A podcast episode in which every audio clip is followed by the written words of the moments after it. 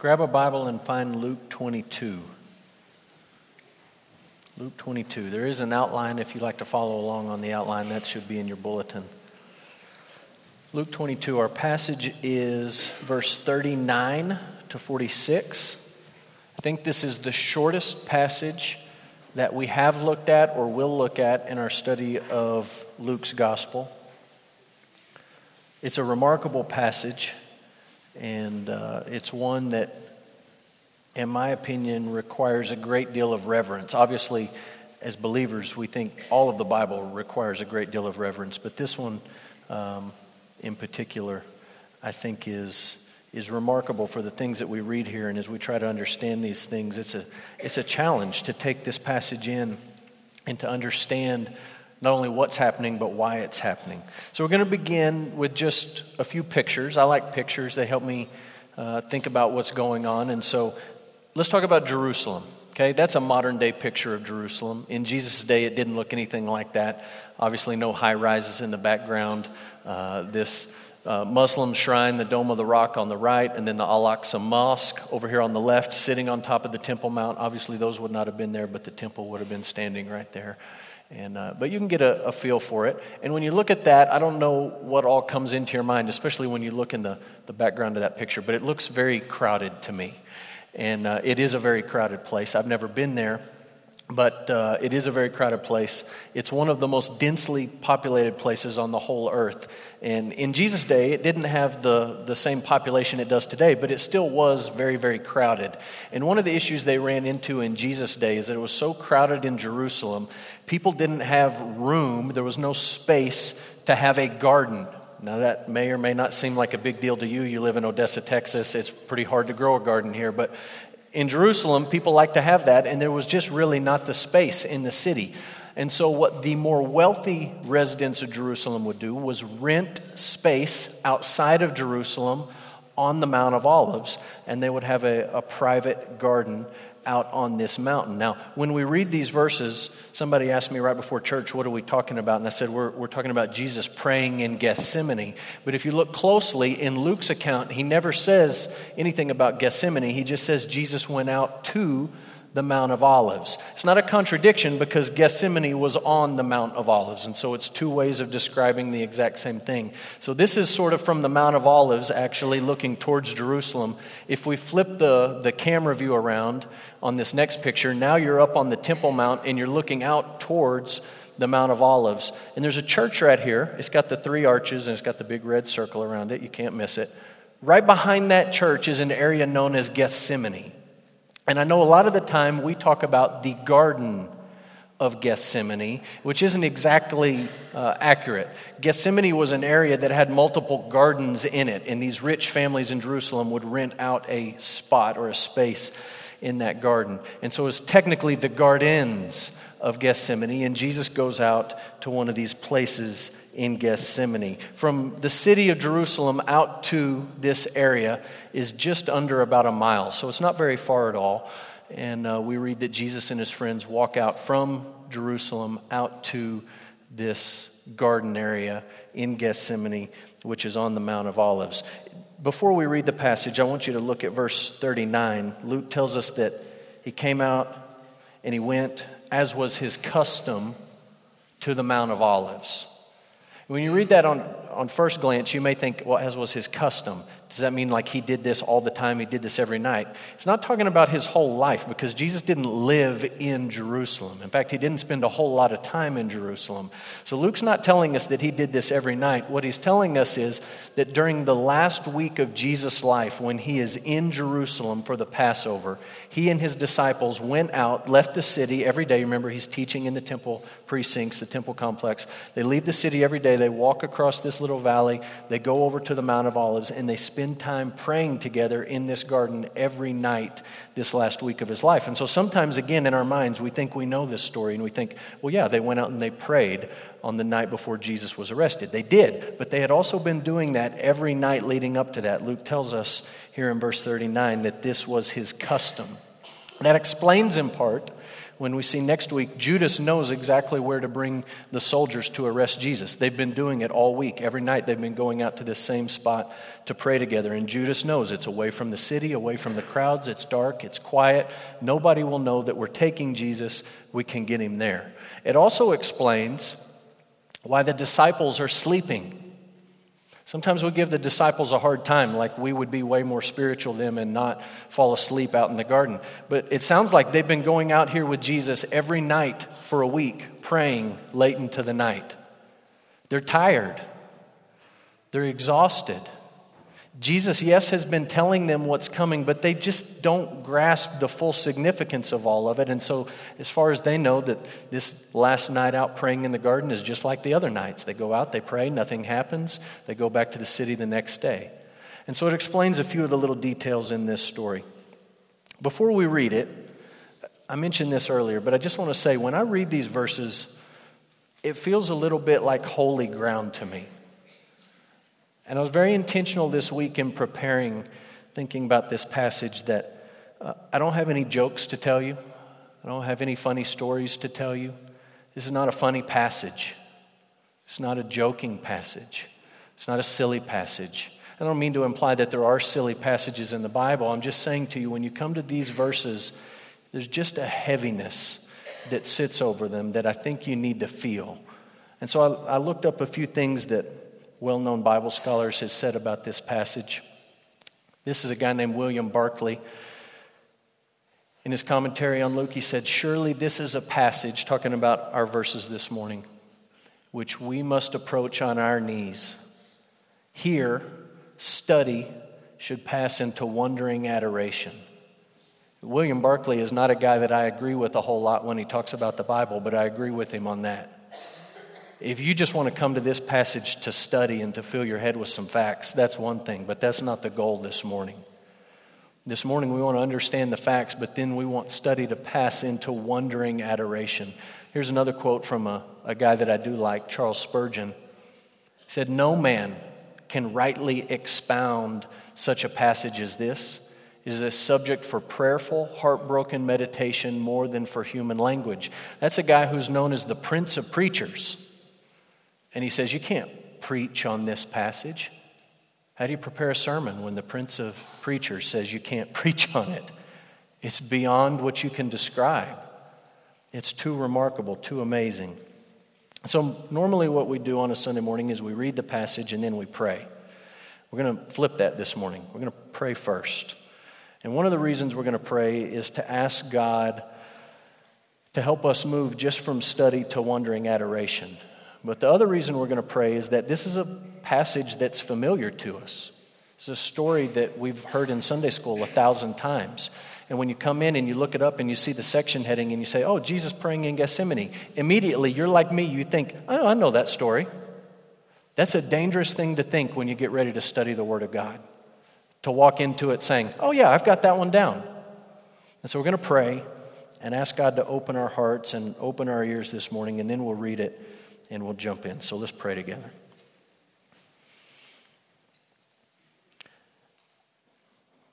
Father, we come humbly before you, and we come to sing your praises. We've come to acknowledge you as our Creator and as our Savior and as our King. As we come to this passage in the story of Luke's Gospel, we ask that you would give us ears to hear the truth, that you would give us hearts to receive it, that we would not come just as some sort of academic exercise,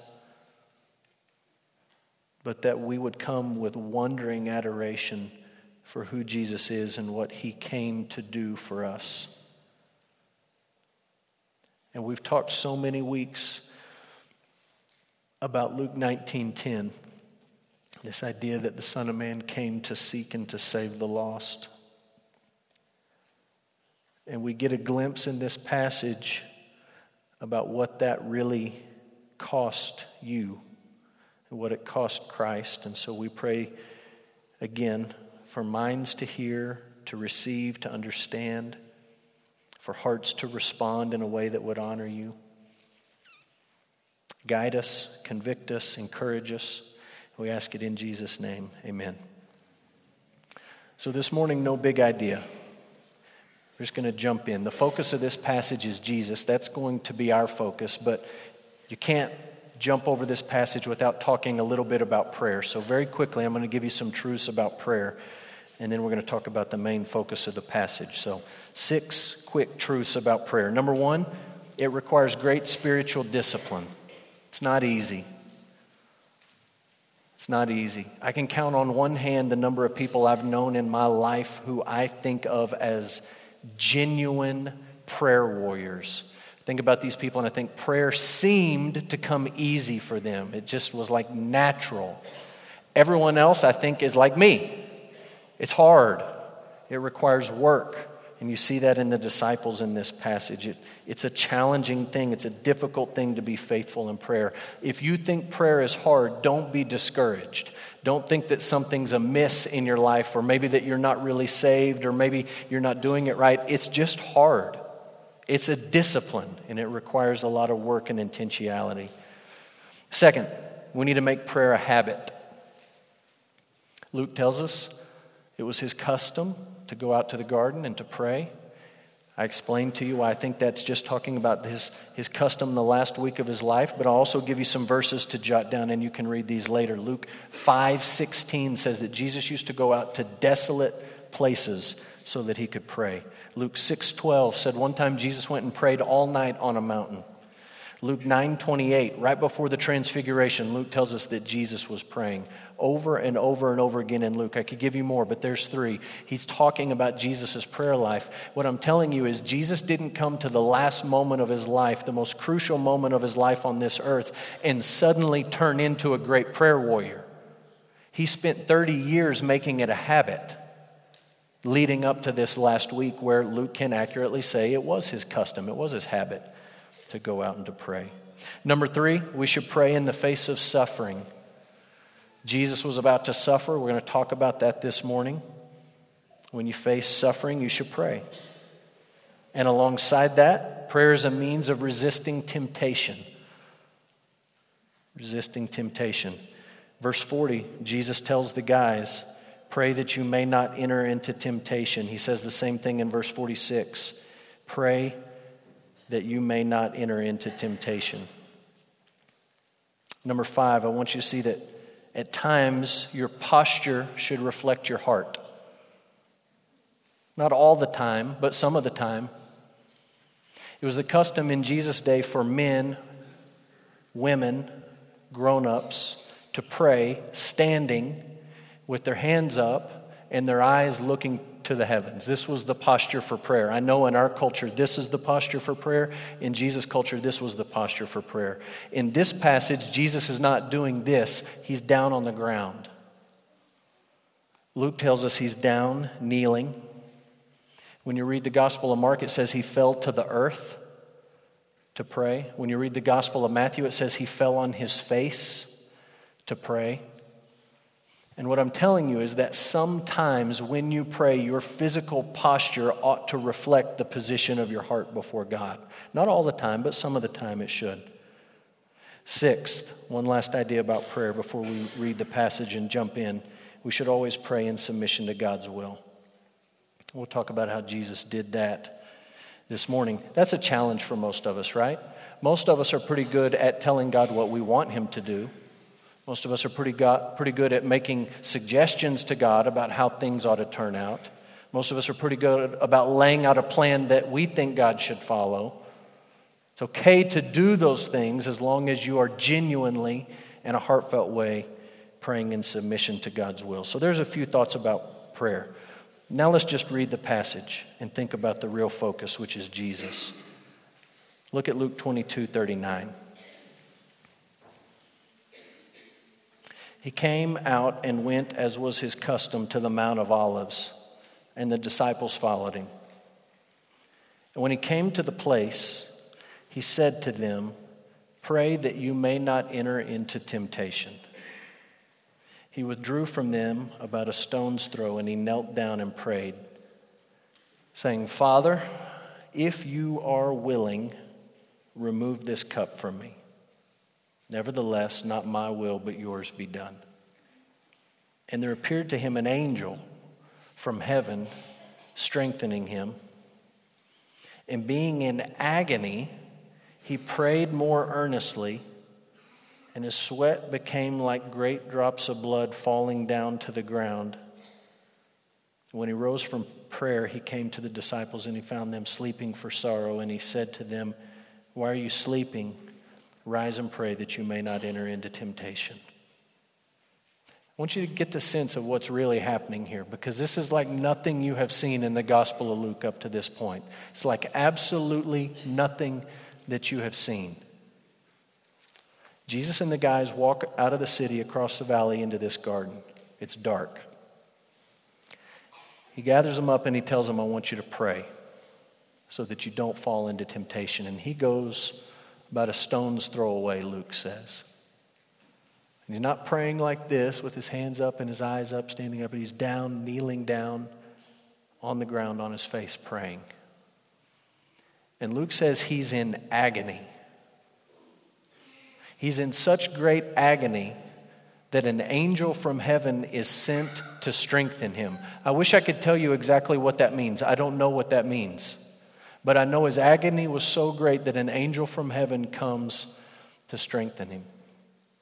I know that Luke, the physician, is the only one of the gospel writers that tells us his sweat is an actual medical condition when you're under great stress. His sweat is literally blood. He's sweating blood. And he's crying out and he's praying earnestly. And the prayer is Tyler mentioned it earlier Father, if there's any way that this cup can pass from me, please. Nevertheless, not my will, but your will be done. When you think about what's happening, here's a few questions that pop into my mind. These are not on your outline. These are some questions I think about. Here's the first one Why would, J- why would Jesus pray this specific prayer at this specific time? There's an interesting connection. Did you see in verse 40, 44 it says that he prayed more earnestly? Remember the last time we talked about Jesus being earnest about something? It was when he was eating the Passover with the disciples and he said, I've earnestly desired to eat this Passover with you. I've been waiting for this moment. I've not been dreading it.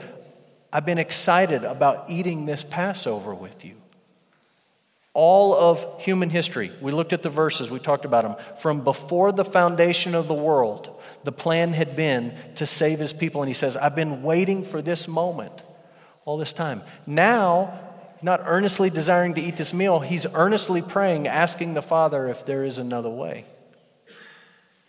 One commentator I read said, I never read this till this week.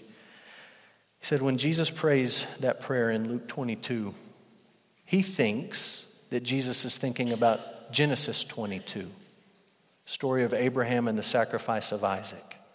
You remember that story where God sends Abraham and his son up the hill and he tells him to sacrifice his son and he reaches for the knife to do it and when he reaches for the knife God says, "Wait, wait, wait. Don't do it that way, do it this way.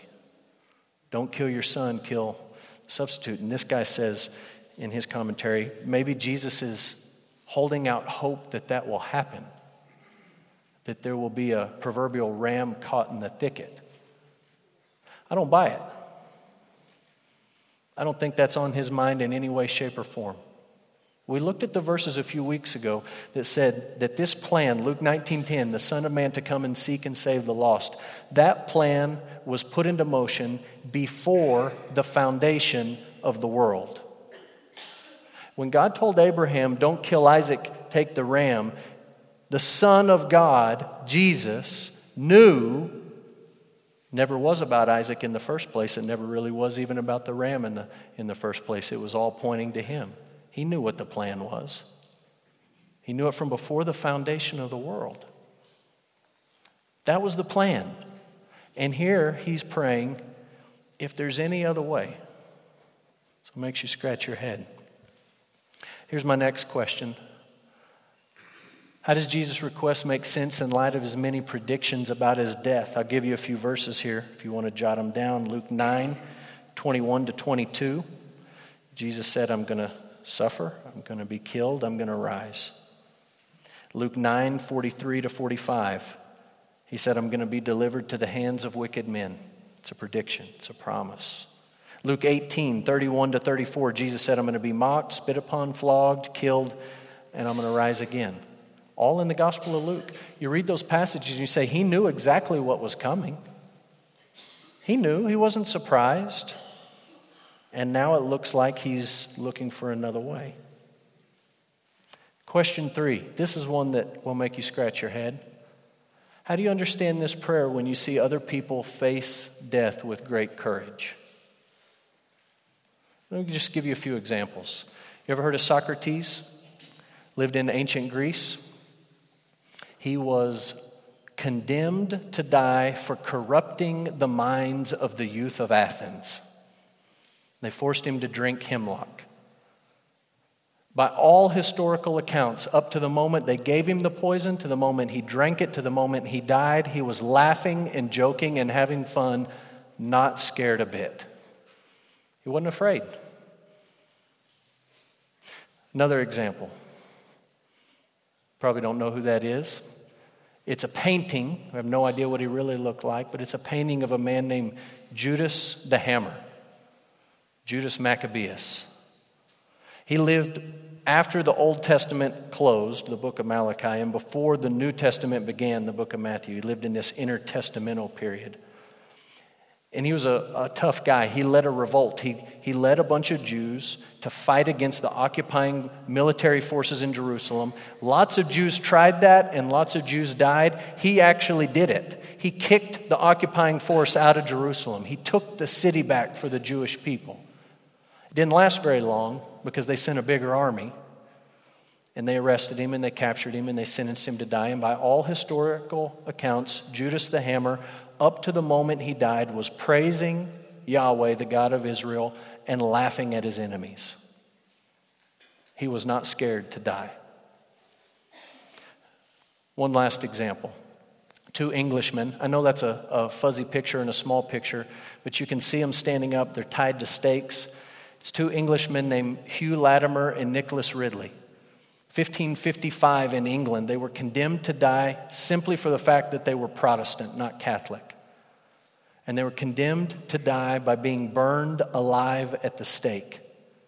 And as they're walking from the prison to the stakes, Latimer leans over to Ridley, and this is a famous quote. He says, Be of good comfort, Master Ridley. Play the man.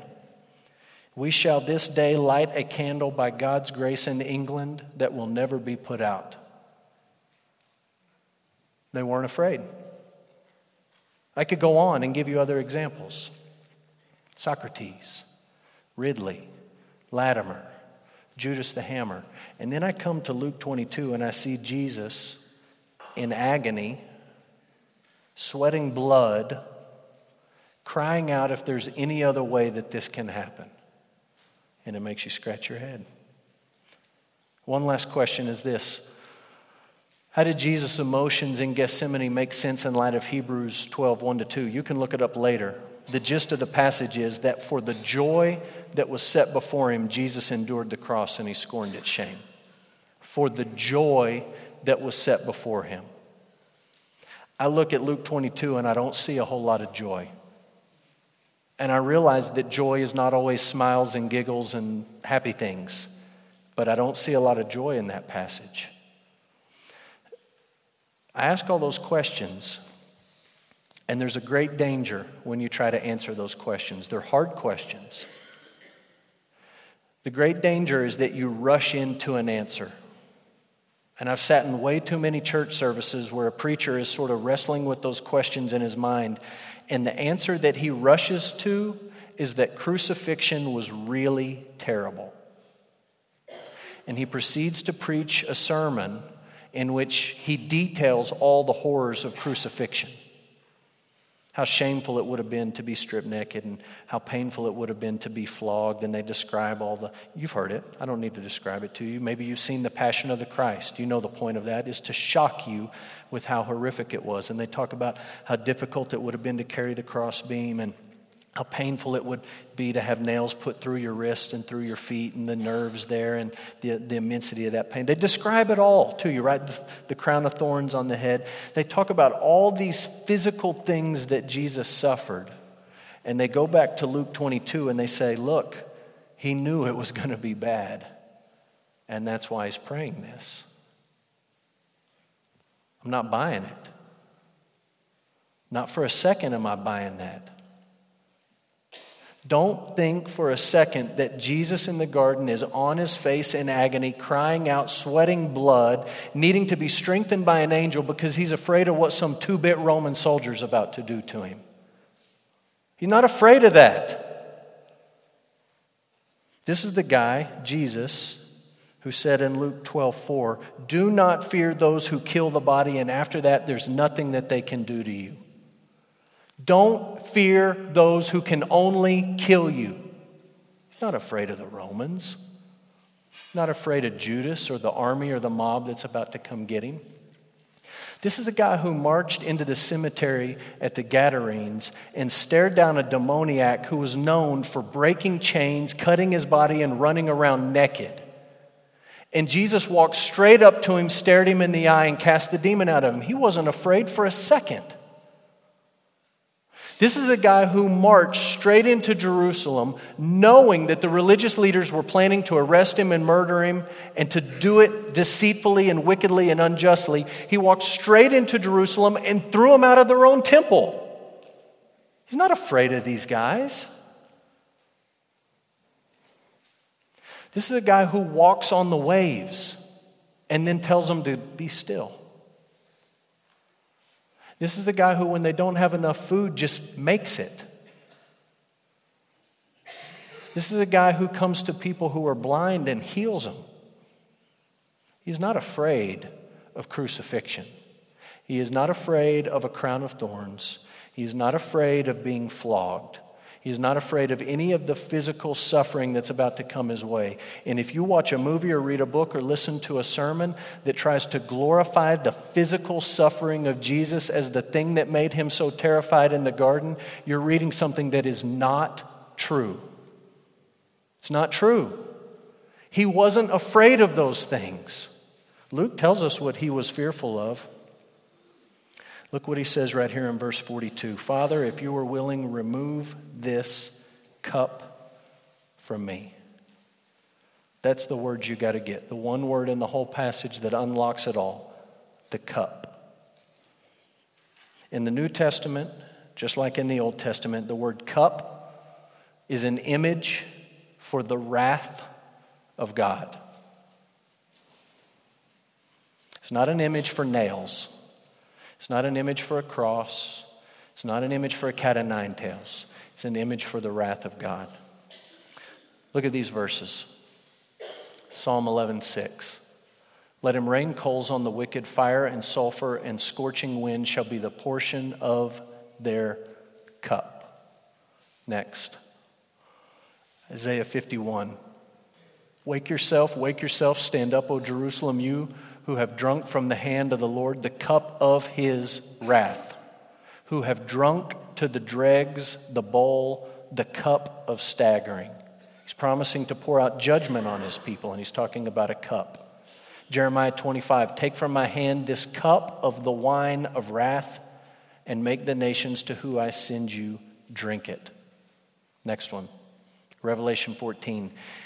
If anyone worships the beast, in its image and receives a mark on his forehead or on his hand, he also will drink the wine of God's wrath poured full strength into the cup of his anger. One last one from Revelation. God remembered Babylon the Great to make her drain the cup of the wine of the fury of his wrath. This is what you need to get in Luke 22. When Jesus is on his face, being strengthened by an angel, crying out in great agony, asking if there's any other way. What he's thinking about is not a cross and nails, but it's this cup of the fury of the wrath of God that he's about to drink. That's what's on his mind. Hell is about to be poured out on Jesus for his people. That's what he's thinking about. That's what he's wrestling with. And understand this when he prays this prayer to remove this cup, he's the only person on earth who knows the severity of what's about to happen. And when I say the only one on earth, I mean past, present, future. He's the only one who knows the full extent of what's about to happen to him. No one else has a clue. Even as it's happening, they don't have a clue in the moment about what's going on. But these are the passages that are rolling through Jesus' mind as he's thinking about the crucifixion. 2 Corinthians 5:21 For our sake God made Jesus to be sin and he knew no sin so that in Jesus we sinners might become the righteousness of God. He was about to be made sin. Think about the sin in your life, the things that you've done, the things that you've said, the things that you've thought. Jesus, according to this verse, was about to become those things. He's about to carry those things. Galatians 3:13 Christ redeemed us from the curse of the law. How? He became a curse for us.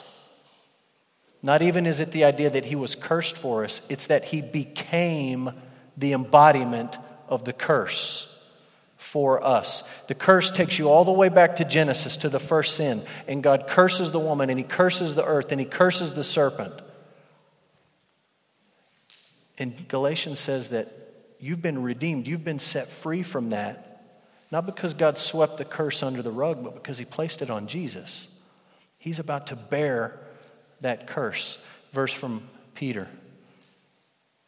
Jesus bore our sins in his body on the tree. Not afraid of Judas.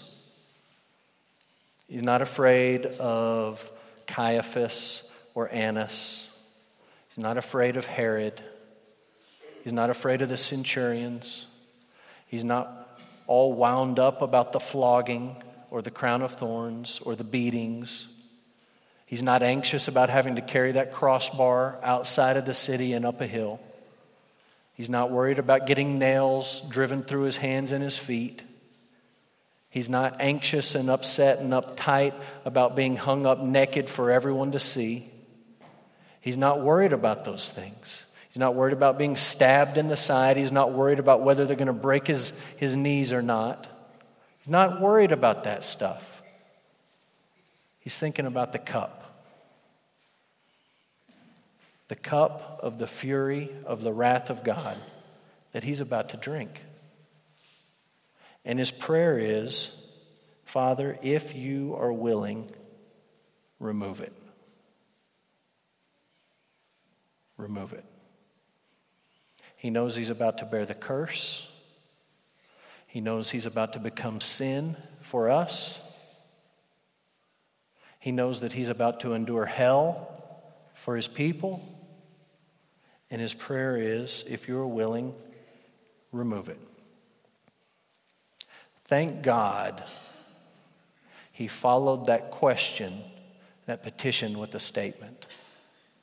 And the statement was, Nevertheless, not my will, but yours be done. Thank God he took the cup and he drank it to the dregs, to the very last drop, and he turned it over and he said, it's finished. Thank God Luke 19:10 is true. It was true before the foundation of the world. It was true on Gethsemane's hill. It was true a few hours later, and it's true today. The Son of Man came to seek and to save the lost. Let me pray for you.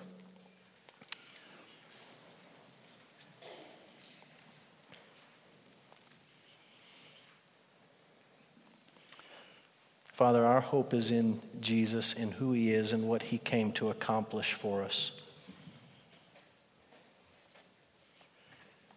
It's a remarkable, earth shattering thing that before the foundation of the world, you had a plan to save your people. That that plan involved you coming to be a servant.